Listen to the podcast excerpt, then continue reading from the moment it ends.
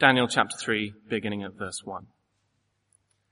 King Nebuchadnezzar made an image of gold, 90 feet high and 9 feet wide, and set it up on the plain of Dura in the province of Babylon.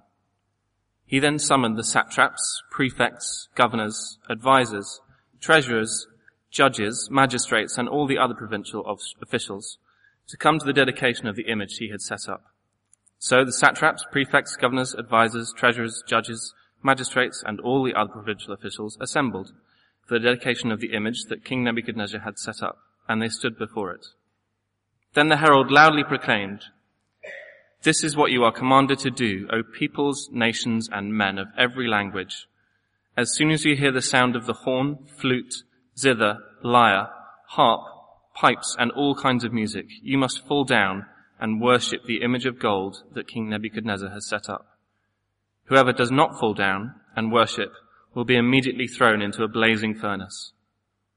Therefore, as soon as they heard the sound of the horn, flute, zither, lyre, harp, and all kinds of music, all the peoples, nations, and men of every language fell down and worshipped the image of gold that King Nebuchadnezzar had set up. At this time, some astrologers came forward and denounced the Jews. They said to King Nebuchadnezzar, O king, live forever. You have issued a decree, O king, that everyone who hears the sound of the horn, flute, zither, lyre, harp, pipes, and all kinds of music must fall down and worship the image of gold, and that whoever does not fall down and worship will be thrown into a blazing furnace. But there are some Jews whom you have set over the affairs of the province of Babylon, Shadrach, Meshach, and Abednego, who pay no attention to you, O king. They neither serve your gods nor worship the image of gold you have set up. Furious with rage, Nebuchadnezzar summoned Shadrach, Meshach, and Abednego. So these men were brought before the king. And Nebuchadnezzar said to them, Is it true, Shadrach, Meshach, and Abednego, that you do not serve my gods or worship the image of gold that I have set up? Now when you hear the sound of the horn, flute, zither, lyre, harp, pipes, and all kinds of music, if you are ready to fall down and worship the image I made, very good.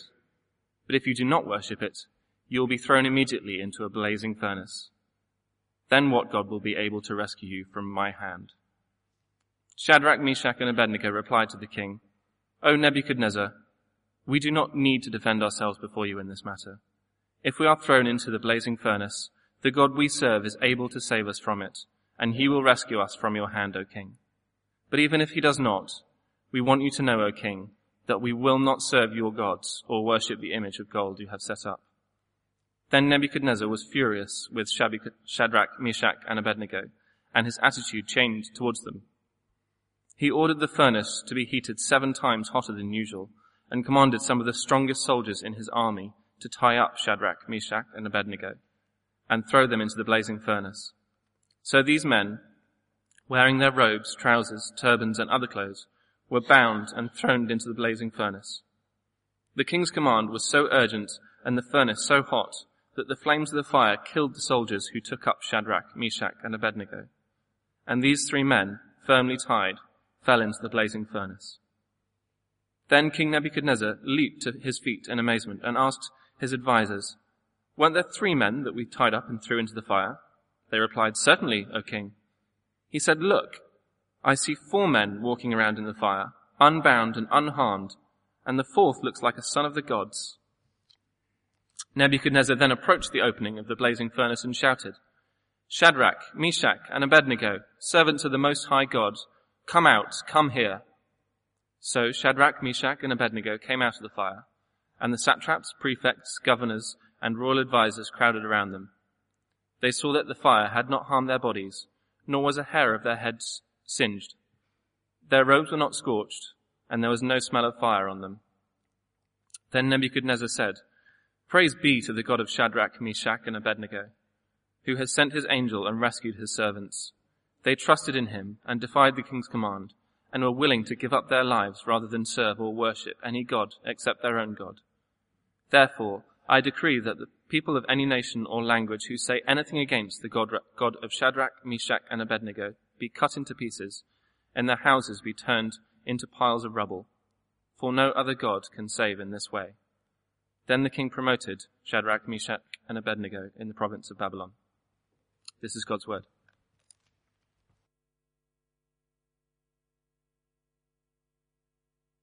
Let's pray and we will dig into this wonderful chapter. Heavenly Father, thank you so much for uh, this wonderful, dramatic, incredible account uh, that you've recorded from us from so long ago. We pray that you would teach us from it, impress these things on our hearts, show us what it means for us today. In Jesus' name, Amen. So what would you do in their position? Do you fancy your chances? Uh, there's a, a blazing fiery furnace and you're told, worship this image or die in the furnace. What would you do? Pretty extraordinary, uh, dramatic story. I thoroughly agree with what Matt said last week though, that these early chapters of Daniel can seem quite overfamiliar to us. My problem is that whenever I try to imagine Daniel 3 in my head, it all looks like a cartoon. Uh, I've seen it so many times in children's books and, and in cartoons, uh, so it feels slightly unreal and safe and f- fun. Um, so as we start, let me remind you of how real all of this is. You can go to the British Museum. Uh, some of us went from the students uh, back in January, and uh, you can see a whole load of exhibits from Babylon, from the time that this was written. Some of them connected to this very king, Nebuchadnezzar and you look at those things and start to think, oh, okay, th- this is real. And uh, the empire was impressive and brutal. And you can go to Iraq, slightly more tricky, uh, and see um, Babylon itself. Uh, I've got a picture which is actually from the 1930s, uh, because since then a whole load of it's been touched up or built on uh, by Saddam and then used as a U.S. Army base. Uh, but there we go. it's it's really there tantalizingly, uh, just a, a, few miles southeast of that very place, there's still a place called Dura, this place where the image uh, was meant to be set up. And uh, in the 1860s, there was a French archaeologist. He went there. He found a huge brick pedestal that was 45 feet square, uh, 20 feet high. Nobody really knows, but it could be the base of Nebuchadnezzar's image, or something certainly very like it. So as we get started, switch off the cartoon in your head. This is real. Play this chapter with the gritty realism that it deserves because the book of Daniel exists to show how God's people can be faithful in a hostile pagan culture, a real one, not an imaginary one, as real as our culture today. If you flick back to chapter 1 verse 1, uh, you get a bit of context for the book. These events really happened. So Nebuchadnezzar, king of Babylon, the tyrant who ruled the vast empire, attacked and defeated Jerusalem. That really happened in 597 BC. He kidnapped the king of Jerusalem. He plundered the temple, took vast numbers of Israelites into exile in Babylon, including uh, Daniel, uh, who wrote the book, and tonight's heroes, Shadrach, Meshach, and Abednego. And uh, their feeling of exile, being taken to this foreign place, Babylon, is underlined uh, as we were told last week, by a change of language. Uh, Daniel 1 and 8 to 12 are all in Hebrew, just like the rest of the Old Testament, the language of Israel. But bizarrely, in chapters 2 to 7, it switches to Aramaic, the language of Babylon. The culture of Babylon is all around, choking the exiles, suffocating uh, the other cultures out of them. We saw in chapter one the standard policy of assimilation. The exiles were drilled in the, the language and the literature of Babylon. They were supposed to despise their former unsophisticated life in Israel. Uh, most of all, they were supposed to leave behind their God, the God of Israel, as a, a silly little superstition, shown up as powerless before the might of the conquering king of Babylon but their faith wasn't choked. They stayed faithful. And so in chapter 3, Nebuchadnezzar quite literally turns up the heat. And in many ways, this chapter is a straightforward contest for our worship. Like all of these chapters, uh, here's the table that Matt showed us last week, if we could have a, a quick glance at that. Uh, the kingdom of man versus the kingdom of God. Uh, and in chapter 3, we'll see Nebuchadnezzar representing the kingdom of man being powerless to kill and God, the Most High, powerful to save. But the challenge of the fiery furnace in chapter 3 is different to the challenge of chapter 1. If chapter 1 was all about the sort of gradual assimilation, enculturation, chapter 3 is about ultimatum.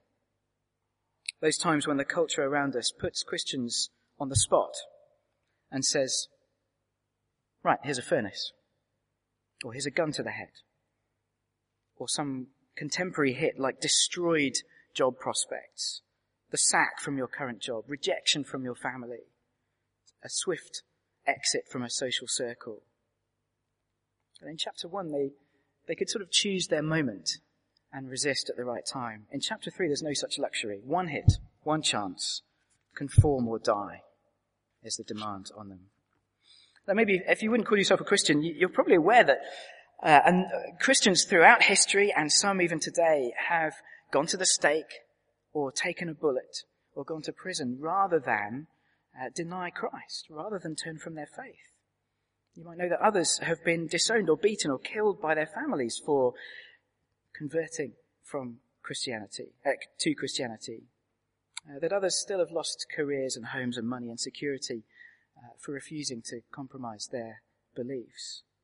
And maybe you wonder, why do they do it? Why do Christians cling on like that? Why such a unshakable faith? Are they mad? If you became a Christian, would you have to do crazy things like that? So let's dive in. First, Nebuchadnezzar, this man, the man who demands worship or death. Verse 1 of chapter 3, Nebuchadnezzar made an image of gold 90 feet high and 9 feet wide. That is enormous. Uh, even if there's a 20 foot pedestal at the bottom of it, um, I couldn't find an accurate uh, height for Christchurch Mayfair. I, a rough estimate, 40, 50 feet. Anyone know? Nobody knows. So this was twice the height of the roof there. We know from ancient accounts that statues like this were gold plated rather than solid gold. So if those maths were doing your head in a little bit about how much gold, don't worry, gold plated. Um, and we don't know what the image actually was. Maybe one of the gods of Babylon, maybe the king himself, maybe a combination of the two. You, you see some sort of grotesque half person, half animal combinations in the ancient uh, Babylonian statues. Whatever the text makes it very clear, this was Nebuchadnezzar's initiative. Verse 1 tells us, he set it up. But then that same phrase is repeated a ridiculous number of times in the passage. Verse 2, the image he set up. Verse 3, the image that Nebuchadnezzar had set up. Verse 5, the image of gold that King Nebuchadnezzar has set up. Verse 7, the image of gold that King Nebuchadnezzar had set up. Verse 11, the image of gold that you have set up. Verse 13, the image of gold that I have set up. Verse 18, the image of gold that you have set up. Over and over and over again, he set it up. Make no mistake, this was his image, even if it wasn't an image of him. Now, where would he get an idea like that to set up this great big gold image? Of course, we're used to the idea of dictators and despots uh, imposing their image all around their uh, territory. A friend of mine visited Libya during the Gaddafi years, and uh, Gaddafi's picture was absolutely everywhere. You could not get away from it.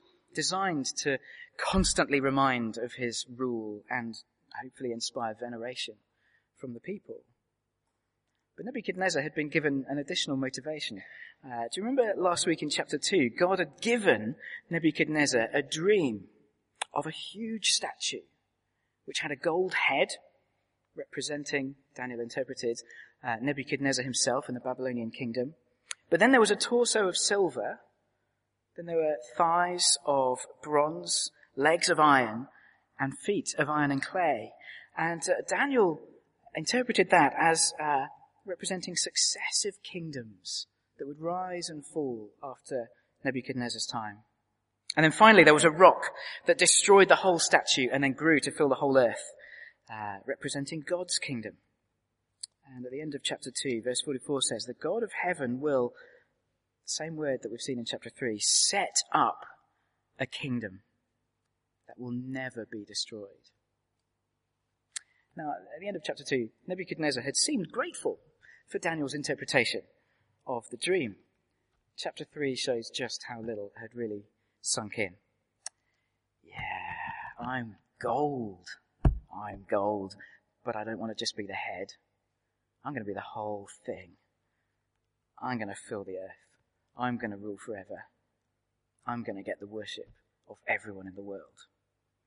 Regardless of the dream, he felt sovereign and unassailable.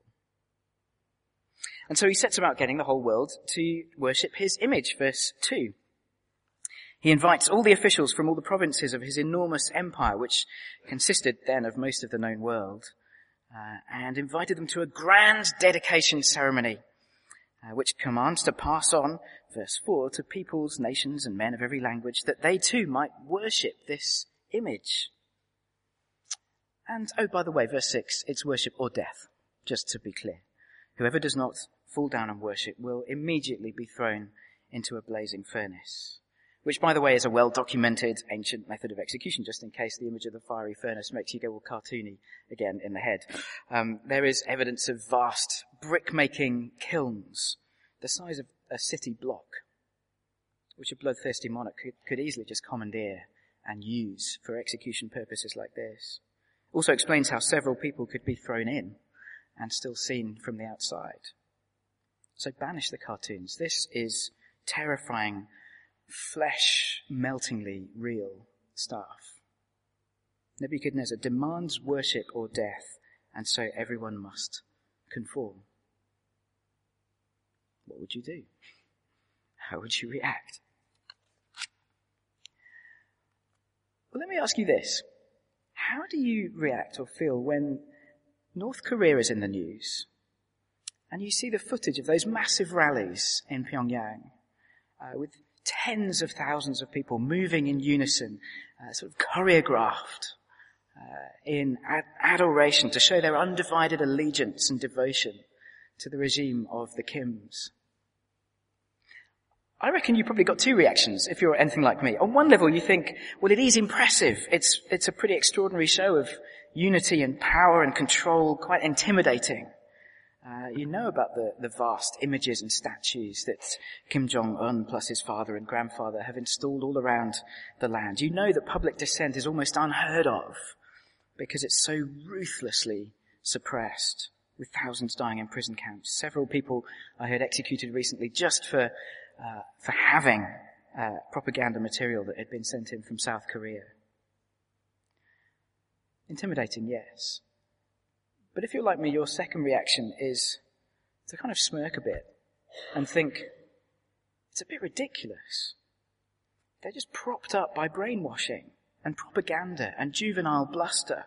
It's pompous, it's pretentious, it's immature to the point of being funny, and our comedians who regularly poke fun at what goes on in North Korea are quite right to do so because the regime is more deserving of ridicule than respect.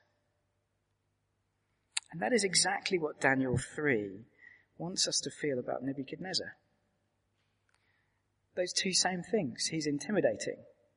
He's also ridiculous. There's comedy here. So, uh, look back to verse 2. You may have picked this up as Lewis read. These lists are designed to sound pompous and overbearing. He then summons the satraps, prefects, governors, advisors, treasurers, judges, magistrates, and all the other provincial officials to come to the dedication of the image he has set up. And then you get it all again. Verse 3. So, the satraps, prefects, governors, advisors, treasurers, judges, magistrates, and all the other provincial officials assembled. I've been urging you to not see this like a cartoon, but uh, actually, maybe you should a little bit. Uh, this vast entourage of overly titled officials, uh, intimidating as they are, is made to sound a little bit like a sort of Monty Python-esque bunch of politely earnest but dim-witted yes men sort of huddled together, sort of bowing and scraping awkwardly as they wander around. And then there's the music. More lists. Verse 5, as soon as you hear the sound of the horn, flute, zither, lyre, harp, pipes, and all kinds of music, you must fall down and worship the image. Therefore, verse 7, as soon as they heard the sound of the horn, flute, zither, lyre, harp, and all kinds of music, all the peoples, nations, and men of every language fell down and worshipped the image. It's pompous and ridiculous, and it's uh, a global game of musical statues. It's all quite silly. Every time you hear music, life would be unbearable. Some of our musicians share a house. Uh, Cy, the, the, the, bass player, and Bertie, the drum player. We've got a few others as well in the house who are all musicians. Imagine every time one of them plays a note. Wait, which, which direction's the statue? That way, okay. and everyone in the house has got to do it, and everyone outside the house who hears it has got to do it. Grovel, grovel, grovel. It's ridiculous. It's stupid. We're meant to laugh at this. This silly man who demands worship or death, he's terrifying, but he is ridiculous at the same time. Now let's stand back and ask, what do we, what do we do with this? If we lived in North Korea or in an Islamist regime or some other place which imposed worship or death type restrictions on us, then I guess uh, the applications would be pretty obvious, but we don't. So should we just feel grateful that we don't live there and pray for those who do uh, and move on to the next chapter uh, blissfully happy? No, I don't think so. Three things to consider. First, uh, worship or death, in its most literal sense, could easily come to the UK. It could happen in our lifetime. I don't know if it will.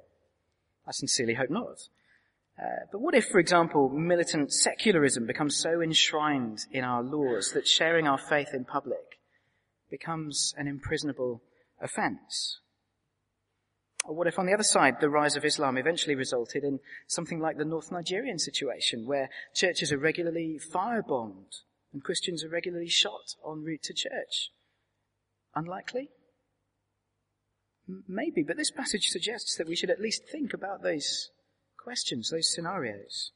What would you do if being a Christian meant risking your life, if showing up here tonight was a fearful, fearful thing? Consider that. Secondly, for a few people here tonight, worship or death in a literal sense is already something of a reality. There's one or two here who uh, are in fear of returning to their home countries or to their families because of their refusal to worship the gods of their home or their family. Uh, the one time I've ever seen my father-in-law absolutely furious with rage at my wife, Tree, is when we went to her granddad's funeral. And she very gently tried to excuse herself from taking part in a, a Buddhist ceremony where you uh, put money in a furnace as a gift to the person's next life. He was furious that she wanted to not do that. Now his anger soon blew over. His Buddhism was pretty nominal. Uh, but I saw just a hint of the strength of feeling that is possible, the dangers that some face. But thirdly, for all of us, this worship or death ultimatum can show up in more subtle ways. We're, we're told over and over again, you must worship at the idol of career or security or money or pleasure or whatever the, your thing is. Because otherwise, if you don't, you'll lose. You'll fail. Your life will be over. You will be excluded.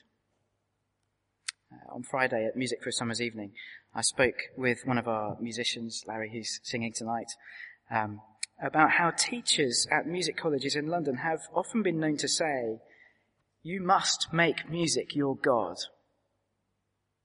It must be your religion. Otherwise you will fail. And many of you will be told similar things by your lines of work. Uh, if you want to become a partner in this firm, then everything else must come second. Sometimes these things are slow, creeping, subtle influences like in Daniel 1, but sometimes they do come to us as ultimatums. Here's your new work agreement that binds you to this company in unhealthy ways that will keep you away from your church and your family. Sign here or you're out. Here's our new company or school or college's uh, newly rewritten secularist policy on a number of things. It's a document that says you'll have to promote all religions as true in what you say or what you teach, or maybe promote all religions as false, or all sexual behaviors as equally acceptable, Sign this, or you're out. Or maybe it's someone who comes to you and says, look, this is your final warning. One more mention of God to your colleagues, and you're out. Ultimatums. How can we stay faithful in situations like that? How will God sustain us when those ultimatums come? Of course, just as with Nebuchadnezzar, it does help to see the funny side, if you can. Music makes a pretty ridiculous God. So does the company you work for. I'm sure if you think about that for a moment, you just think, yeah, that's ridiculous. Music, my company, God, no. See the funny side. See the bluster behind the threat. Even at the extreme end of what I've been talking about. So you want me to convert to Islam at gunpoint? I'm sorry. But a God so insecure and impotent to need to convert people by such means seems ridiculous to me. The kingdom of man, represented here by Nebuchadnezzar, can be very intimidating sometimes in the ultimatum, ultimatums that it issues. Worship this idol or die. But if you look hard enough, you'll see the ridiculous side. And secondly, let's compare Nebuchadnezzar, the man who demands worship or death, with the God who delivers worshippers from death. So I've got four little subheadings uh, to describe what goes on here. Perhaps we can scroll down to those and you'll see roughly where we're going. Uh, there we go. Fantastic. Thank you, Sam. That's fantastic. Let's just leave those up.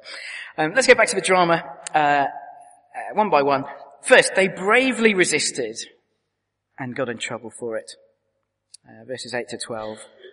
Shadrach, Meshach and Abednego take the decision to worship the God of Israel and not to bow down to Nebuchadnezzar's image. And verse 7 tells us that essentially everyone else fell in line. Everyone else was bowing to the image. So these three guys, they are going to stand out. Imagine a, a North Korean rally, uh, and suddenly one person breaks ranks. Can you imagine what would happen? Lynched in seconds, I would have thought. Sure enough, verse 8, some astrologers come forward to denounce them. Uh, a little bit mean-spirited, you think? Uh, rather quick and gleeful to condemn, uh, but we've seen these astrologers before. Back in chapter 2, these were the guys who couldn't interpret Nebuchadnezzar's dream.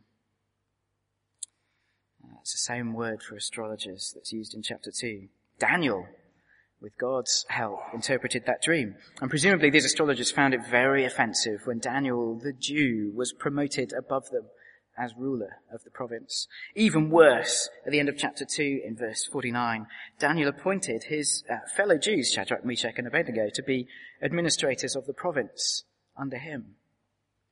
So these astrologers have been waiting for revenge, and they go sniveling to Nebuchadnezzar. Verse 9. O king, live forever. Grovel, grovel, grovel. You have issued a decree, O king, blah, blah, blah, but there are some Jews who you've set over the affairs of the province of Babylon. We really don't like them, who pay no attention to you, O king. Now, a bunch of sniveling creeps these guys may have been, but Shadrach, Meshach, and Abednego must have known that they would get in trouble.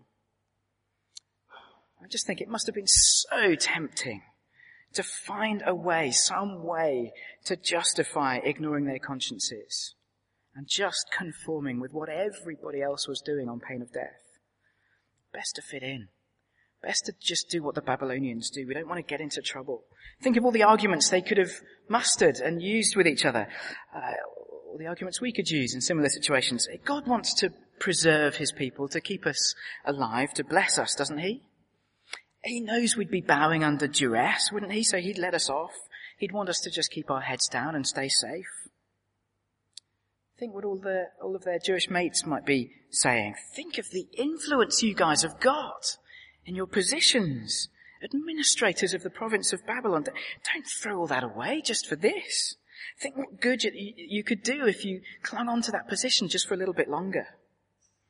Think what Shadrach's dad would say when he phones his son and says, son, don't, don't resist this command. Think of your mother. Think of me. Think of how distraught we're going to be. Think of the sacrifices we made to educate you back in Jerusalem. That's the only reason you got onto this government training scheme with Babylon. Uh, I'm telling you, don't throw all that back in our faces. And what about your girlfriend?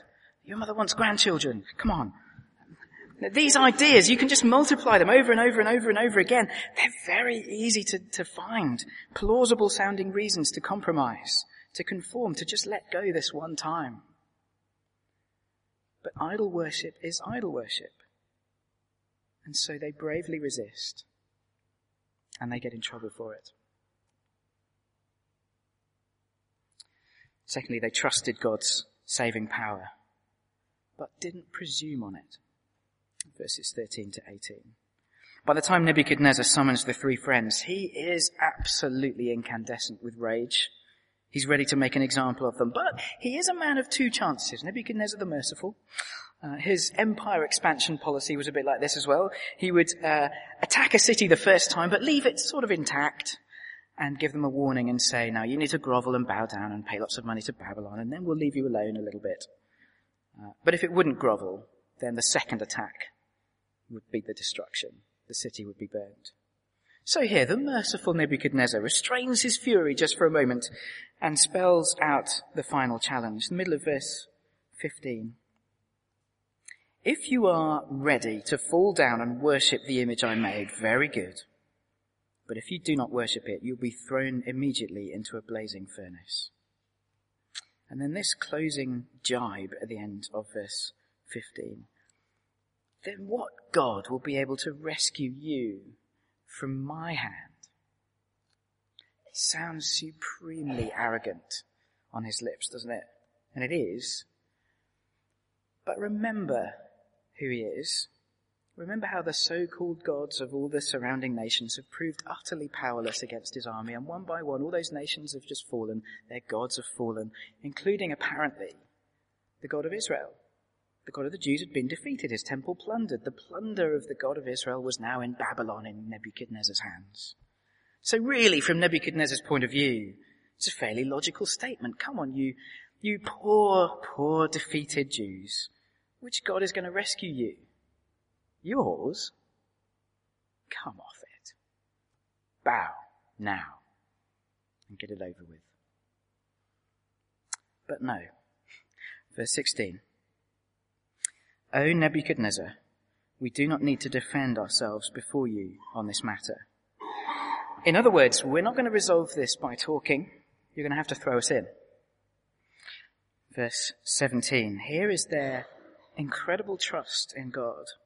If we are thrown into the blazing furnace, the God we serve is able to save us from it. And he will rescue us from your hand, O king. They know that God can save. There's no doubt in their mind about that. Thing is though, they don't know if he will. We know the end of the story. We've had it read. They didn't. So they don't presume on God's rescue. Verse 18 is remarkable, isn't it? But even if he does not, we want you to know, O king, that we will not serve your gods or worship the, the image of gold you've set up.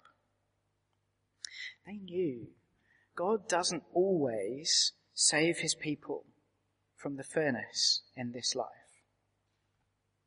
Now, saying something like that in some Christian circles would be called lack of faith. But actually, these guys are a fantastic example of trusting what God has really said rather than what we'd like him to have said. God has promised eternal life to everybody who puts their trust in Jesus, but we have no promise that God will rescue you or me from any particular immediate danger in this life. He may have other purposes. We just don't have his word on that matter. A couple of years ago, I remember hearing a very moving interview with uh, a Nigerian Archbishop, Ben Kwashi of the Jos region.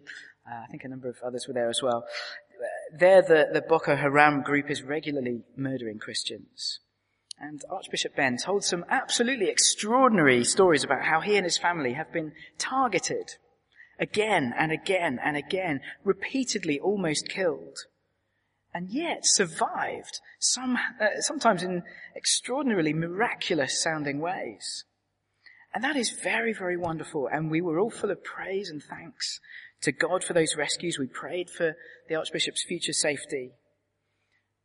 But, despite all of that, uh, Ben Kwashi was very clear.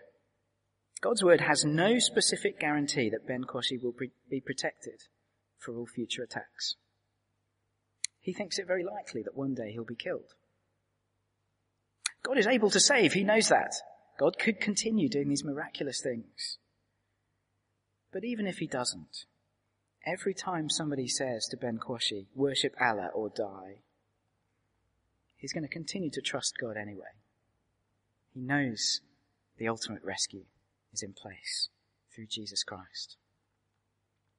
What an example for us, especially uh, because those of us here uh, tend to be facing dangers that are a lot less threatening than those. Be real about this. God hasn't promised that when these ultimatums come and you stand up and be faithful to Him, that you will keep your job, that you'll keep your house, your possessions, uh, even your family. Not in this life. We don't have certain promises on those things. But it is worth trusting Him, even if so. He alone can save and will save eternally. Thirdly, they had God's presence and he kept them safe.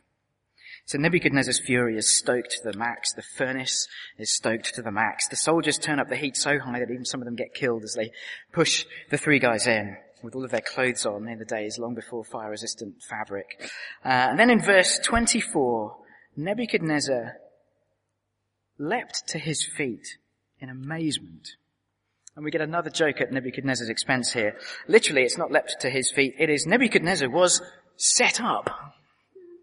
The same word used all of those times about him setting up that image. And it's as if God wants our abiding image of Nebuchadnezzar in our heads is uh, not to be the serene face of the golden image, not the, the face of angry sovereign rage, but this face of helplessly defeated bewilderment. God wants us to remember the image of Nebuchadnezzar going, staring gormlessly into the furnace as he's utterly unable to comprehend what he sees. And verse 24, what freaks him out the most is not the fact that the three friends look absolutely fine wandering around in the fire, although that's interesting enough, but that someone else is there. It's a hilarious conversation, isn't it? Weren't there three men? Look, look I, see, I see four uh, walking around in the fire unharmed and unarmed, and the, the, the fourth looks like a, a son of the gods, using whatever language he could in his own religion to try and understand. And so he calls them out uh, with not a mark or a singe or a whiff of smoke on any of them. Now, who, who was in there? Who was with them? Uh, well, by verse 28, Nebuchadnezzar is calling him an angel. Some have argued that this is Jesus himself in a, a pre-incarnate appearance. Uh, the text doesn't tell us. One of, one of those two is probably right.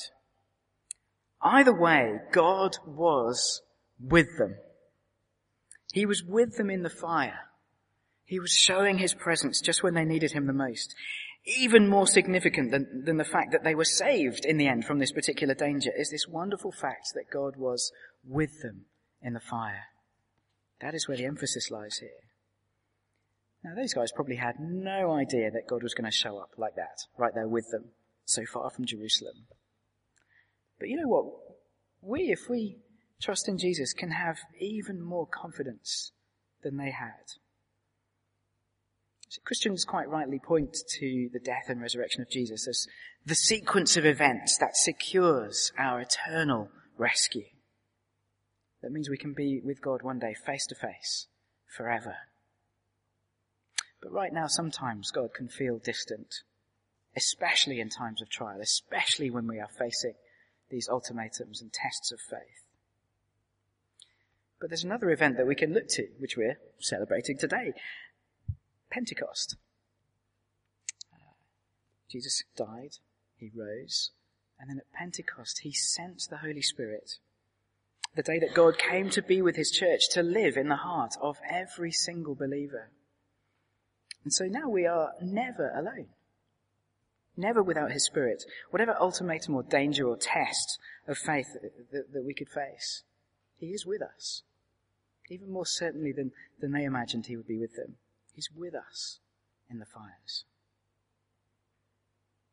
Lastly, they astounded his enemies and caused them to praise. Nebuchadnezzar will get a lot more airtime next week in terms of his reaction to everything that's going on, so we won't say too much about these verses. Nebuchadnezzar is powerfully struck by what has just happened. He's witnessed a potent combination. God's rescue and his people's trust. Verse 28. Nebuchadnezzar said, Praise be to the God of Shadrach, Meshach and Abednego who has sent his angel and rescued his servants. There's God's rescue. Nebuchadnezzar has seen God's rescue in action.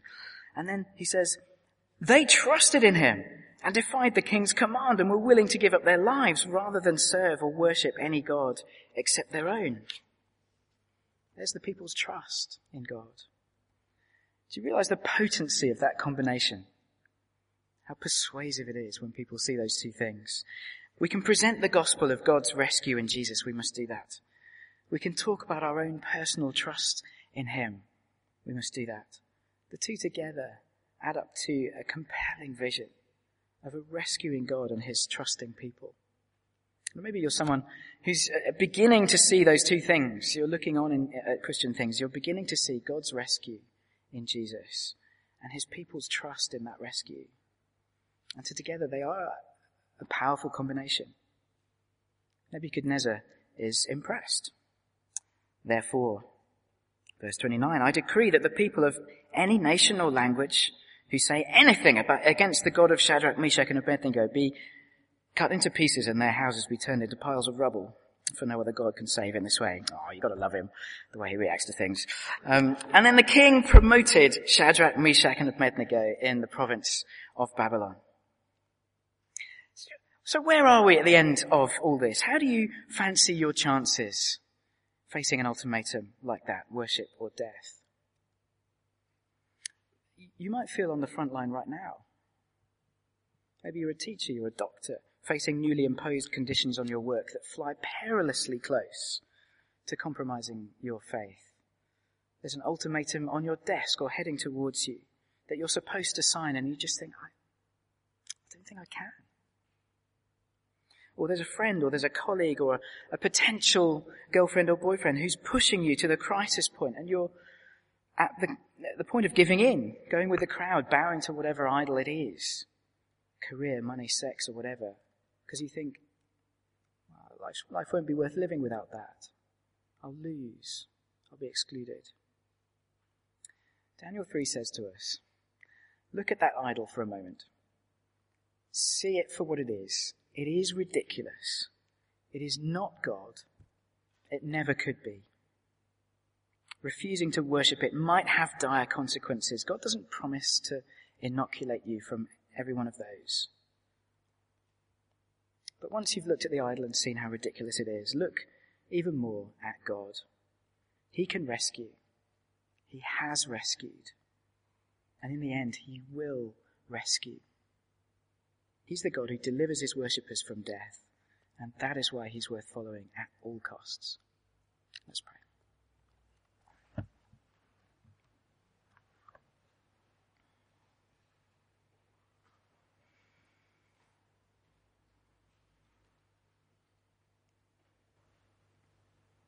Father, please help us. Please be with us. When each of us that trusts in Jesus encounters these moments, these ultimatums, these tests of faith. Please help us to see clearly the reality of the situation. Please help us to see that idols that we are being commanded to follow could never be God to us, would be disastrous as idols, disastrous as gods. Help us see that. Help us see too that you, the one true God, rescues, that you deliver your people from death. And we pray that we would cling to those promises tightly and never, never let go. And please, Lord, seeing those two things, would we be able to take decisions?